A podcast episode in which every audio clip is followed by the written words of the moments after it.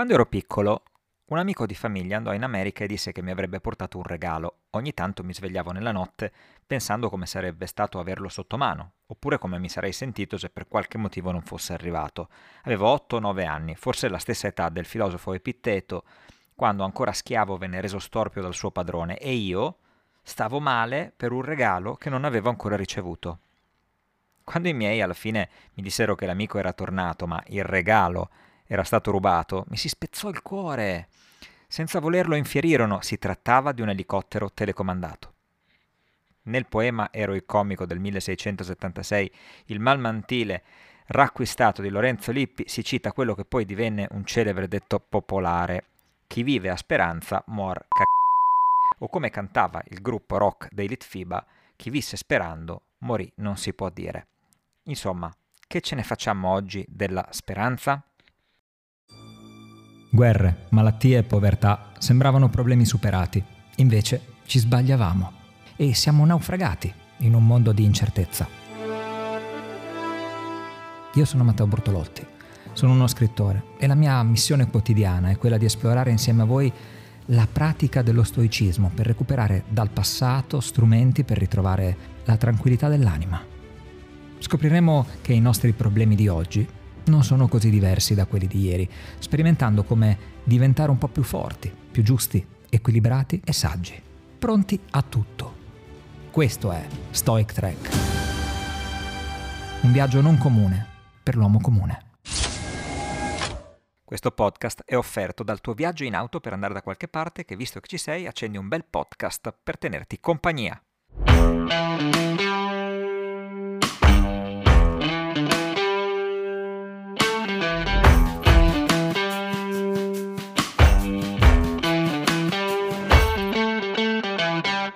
Quante volte ci è capitato di sperare ardentemente qualcosa per poi scoprire che in realtà lo stavamo desiderando?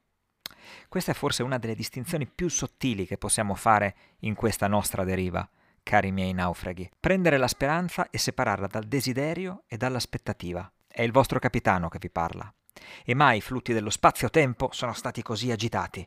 La speranza, considerata normalmente come un bene, un'ancora di salvezza, è un tema invece controverso quando lo leggiamo sotto la lente degli stoici antichi. Saltiamo indietro e speriamo che ci diano una mano a chiarire la situazione. Allacciate le cinture.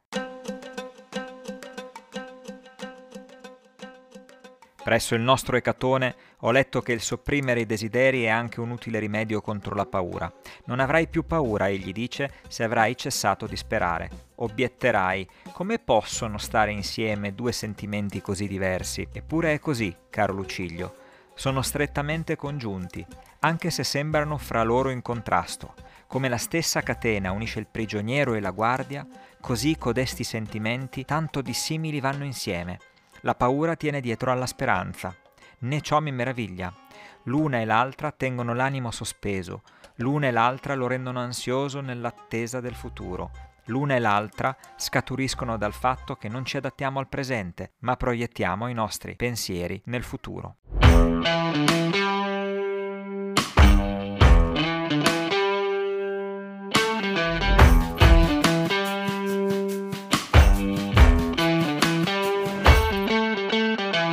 Seneca nella sua quinta lettera a Lucilio cita un altro stoico, Ecatone di Rodi, discepolo di Panezio, che ammonisce dallo sperare e collega due cose apparentemente distanti tra loro, la speranza e la paura.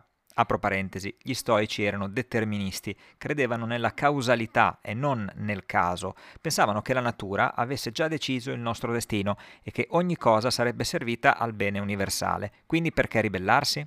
All'occhio moderno gli stoici erano fondamentalmente dei panteisti, ma non andiamo fuori rotta. Limitiamoci per oggi a dire che la speranza non era ben vista dagli stoici. Chiudo parentesi. Sperare significa illudersi irrimediabilmente. State attenti a non confondere la speranza di realizzare un progetto con l'obiettivo che vi siete posti di realizzarlo. Sono due cose diverse. Secondo Ecatone e Seneca, la paura e la speranza sono legate insieme in modo indissolubile. La paura che qualcosa non vada come vorremmo è infatti come un tarlo che corrode la speranza e viceversa la speranza che qualcosa accadrà come vorremmo è un inutile placebo per la paura che qualcosa di brutto possa succedere, perché spesso non possiamo farci nulla. Questo tipo di speranza non è altro che cieco ottimismo, un incontrollabile atto di fede in un destino complice, in un Dio misericordioso, cosa a cui gli stoici non credevano. Insomma, la speranza è un desiderio. Sappiamo che possiamo scegliere come desiderare, come ci suggerirà poi Epitteto. Insomma, come ci proteggiamo dalla speranza?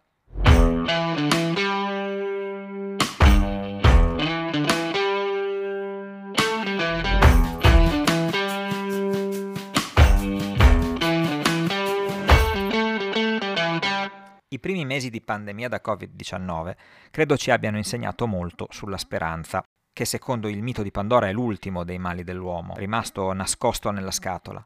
Rifugiarsi nel cieco ottimismo, ignorando una situazione così pericolosa, non ha giovato ai più, specialmente prima dell'arrivo del vaccino.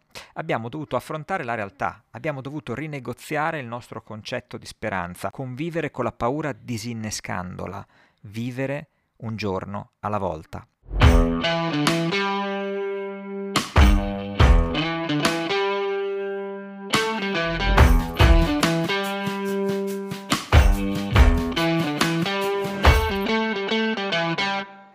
Di fare un esperimento con Seneca.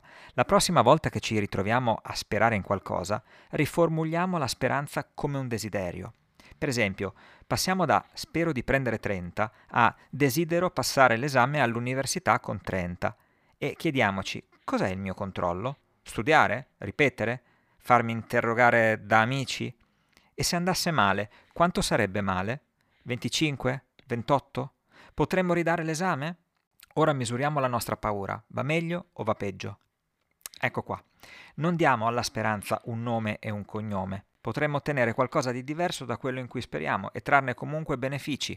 28 non è male e neppure 25 magari. Non diamo alla speranza una data di scadenza, ma piuttosto viviamola un giorno alla volta. Proteggiamoci dall'aspettativa. Se non riesco a dare l'esame questa volta, magari posso ridarlo fra qualche mese. Non è un dramma. Ricordiamoci che una buona speranza non è un punto d'arrivo, è soltanto una direzione verso cui puntare lo sguardo.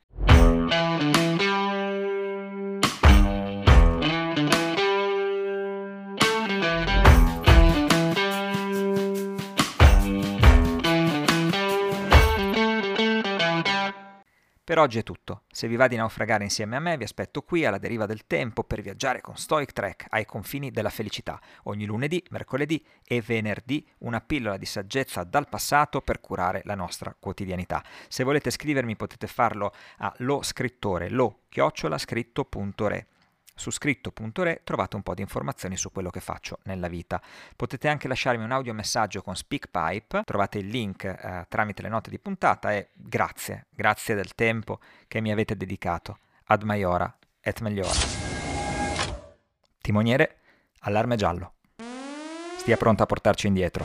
Signor Hulu, accumulatore al massimo, allacciate le cinture. Avanti tu.